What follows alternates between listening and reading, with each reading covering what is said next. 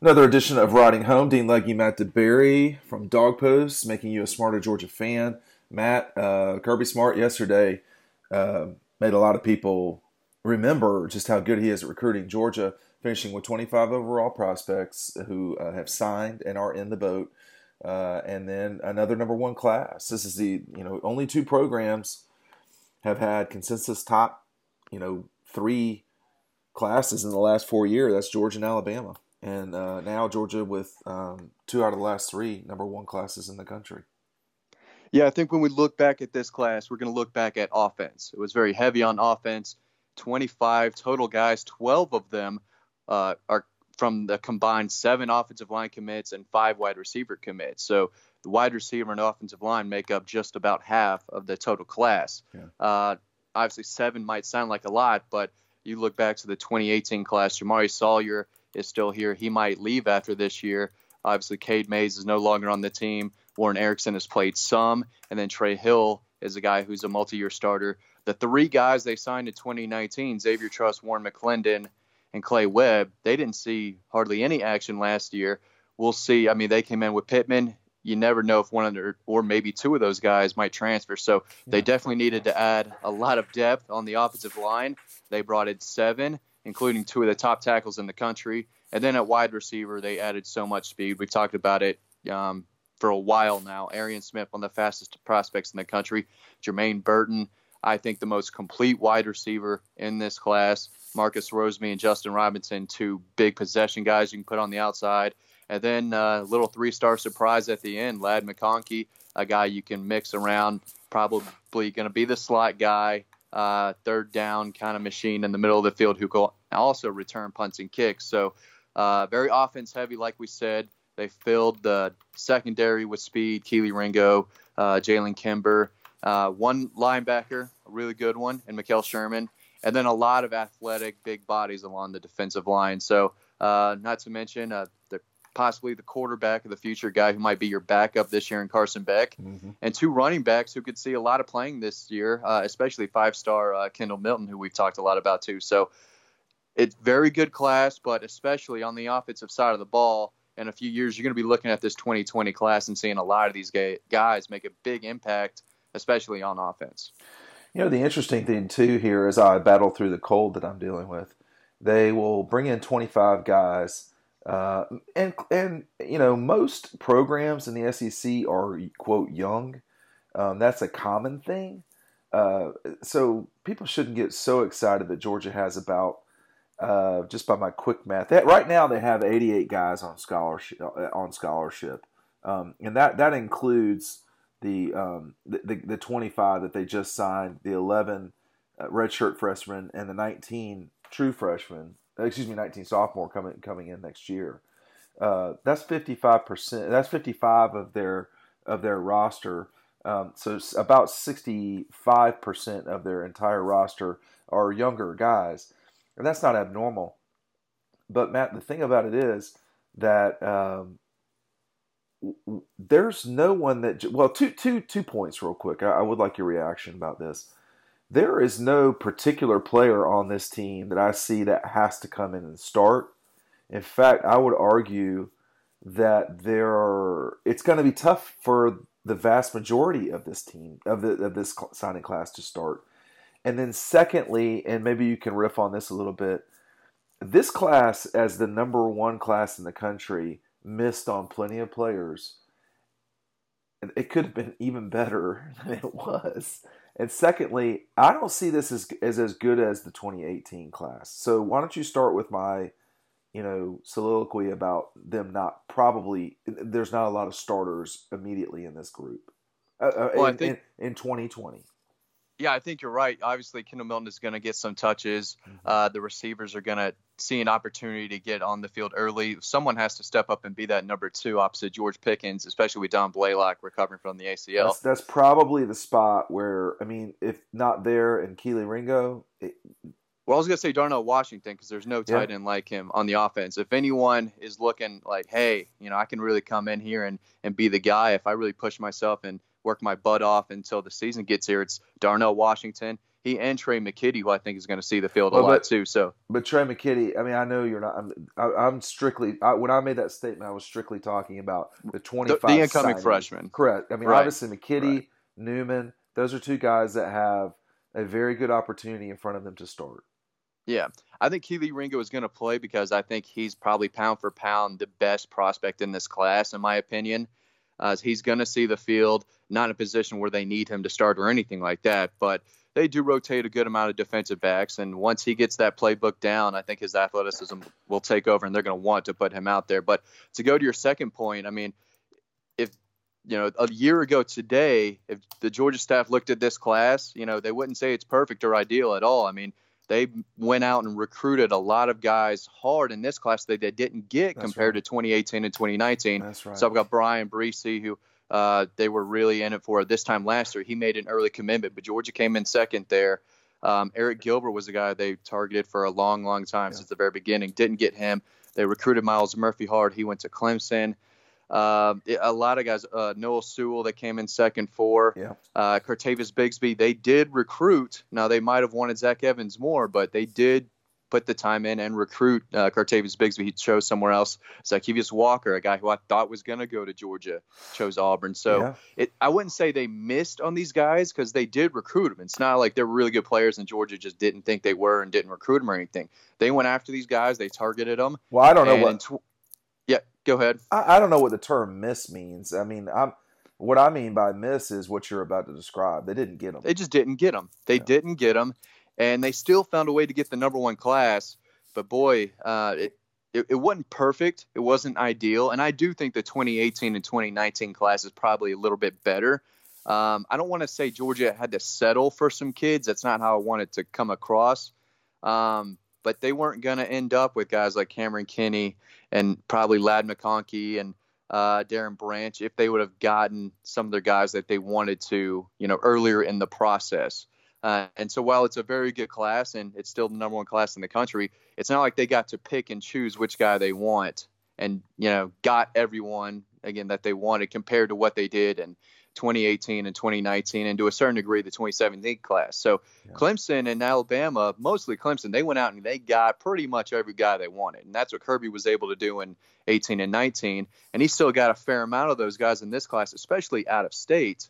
Uh, but yeah, there were plenty of guys that they targeted hard and recruited, you know, uh, heavily, and they they just didn't get. And um, you don't see it a ton from this Georgia staff, and um, but it did happen to happen a little bit this year. There's no doubt about it. What does it mean that? Um, well, essentially, this has gotten down to Clemson. Clemson has not recruited like Georgia and Alabama. They've recruited well. They've had three straight years of top ten, but they have not recruited the way that um, that Georgia and Alabama have. I mean, for instance, in twenty last year's class, they were narrowly a top uh, ten team. So uh, my my question though is what what does it mean? And I think I asked you this while I was driving yesterday. What does it mean that Georgia didn't get some of the guys that they really wanted? Like Clemson, you're saying nailed every single kid they wanted. Essentially, there wasn't any. There wasn't anyone that I know of that had a, a, a solid, you know, committable offer to Clemson and said, "No, I'll go somewhere else." I could be wrong there, but well, I mean, they didn't they didn't get the guys that they wanted that Georgia got. I mean, you can't tell me they didn't want Mekhail Sherman. You can't tell me they didn't want Chris Milton. Excuse me, uh, right. the the uh, Milton or Kelee Ringo and guys like that.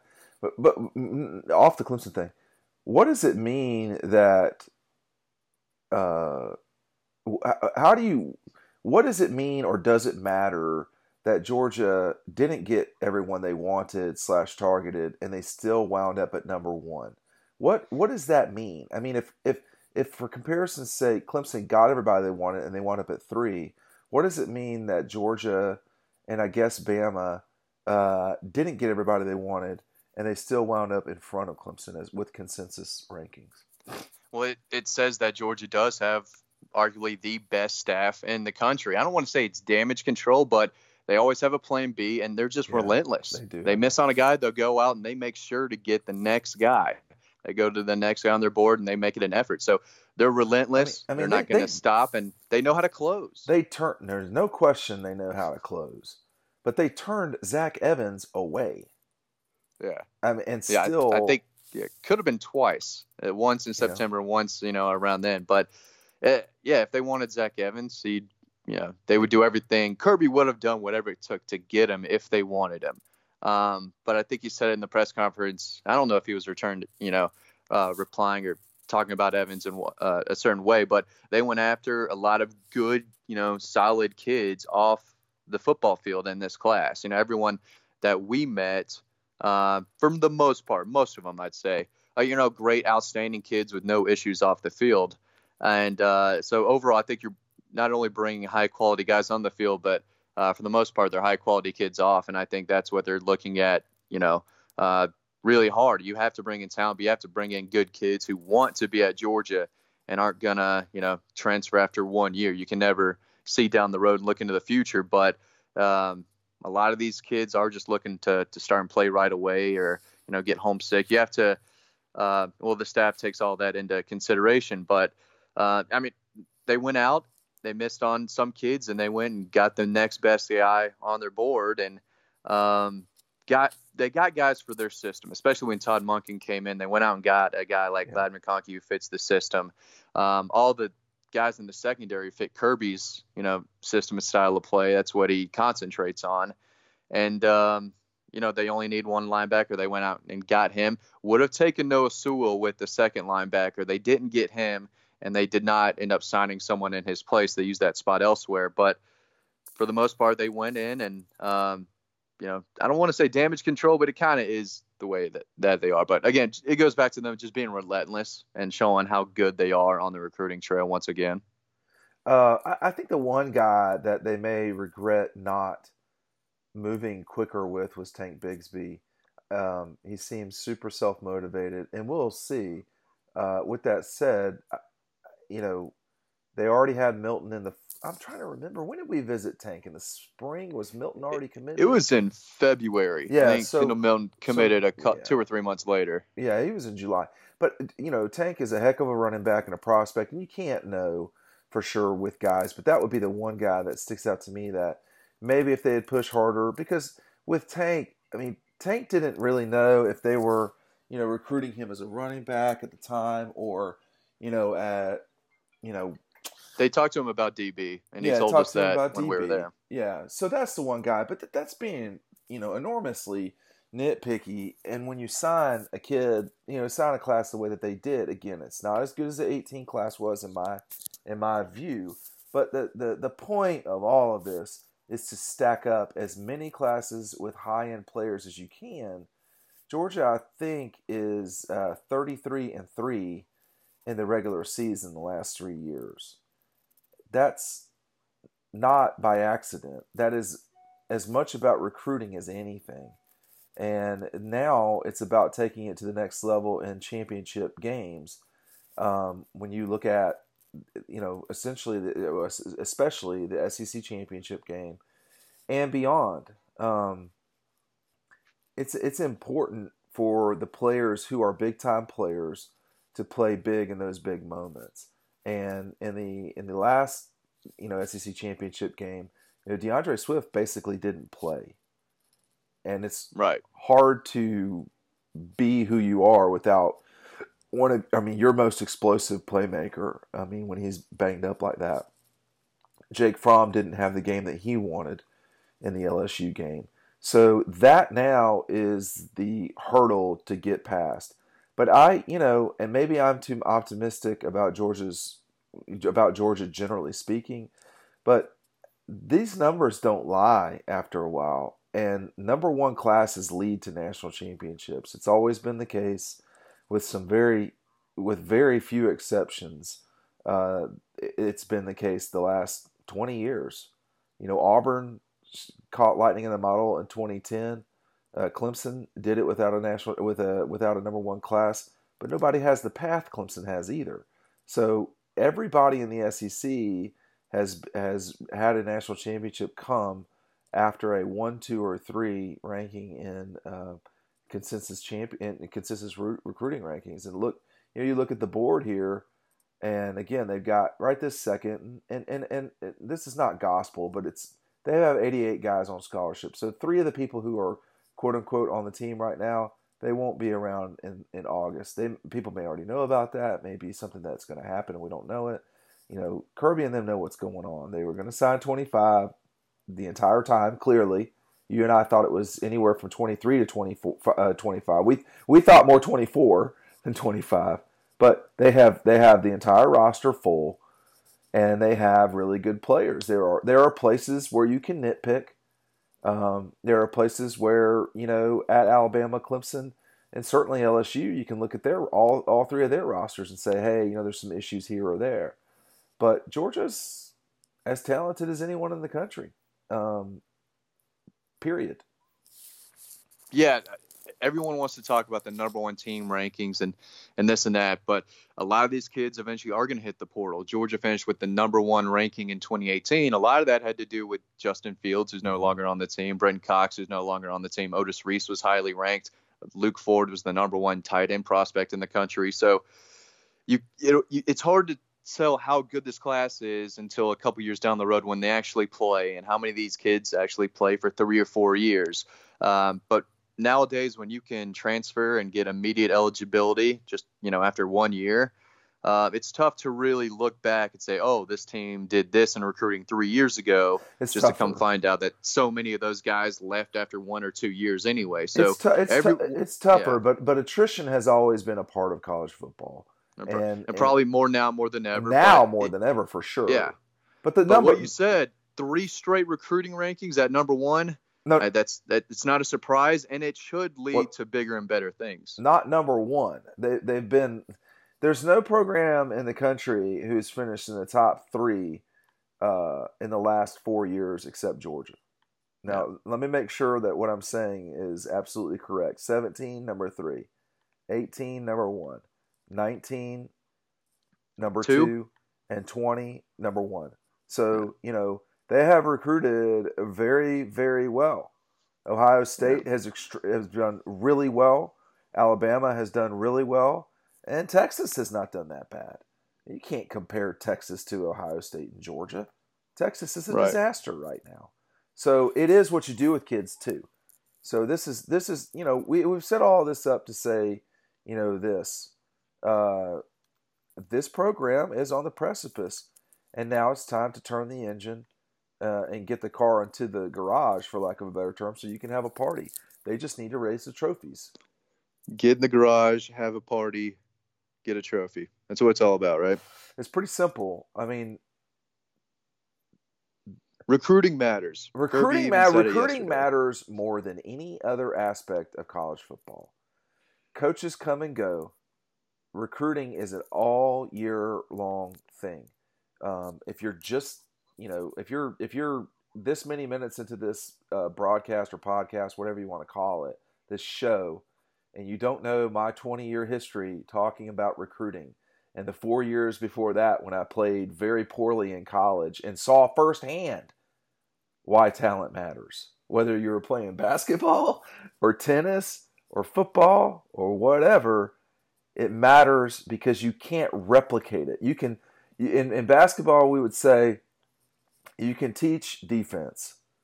It's tough to teach offense. You want a guy that can put it in the basket. It is tough to make Brendan Douglas DeAndre Swift. And Right. that is the thing. Now, what you do with it from that point forward, coaches are always going to be criticized, period. It's what it is, it's the world we live in. Real quick, I do want to say I'm sure a lot of people listening to this don't care about the 21 class just yet. Maybe in a few months they'll start. Bro, You know, I mean, doing they, the research on that, obviously but- they obviously care. I mean, th- this audience has grown dramatically. We are really appreciative of everyone listening to us, and they're learning more. They're becoming smarter Georgia fans.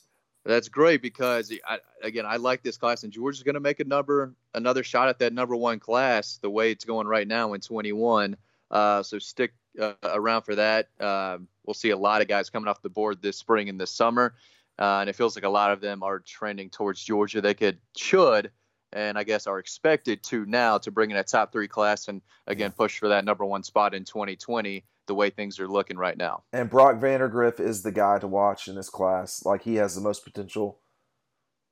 Oh, I, I think Amarius Mims does too. I think. Amarius uh-huh. Mims is probably the top player in the state, uh, and then Brock Vandagriff number two. But he's going to be the leader of this class, five-star quarterback from right outside Athens. He can go on campus whenever he wants, when any type of visitors are there to hang out. That's a big deal, and we talked about that at, at length already. But um, when you have a five-star quarterback on board this early, leading a class, good things usually happen.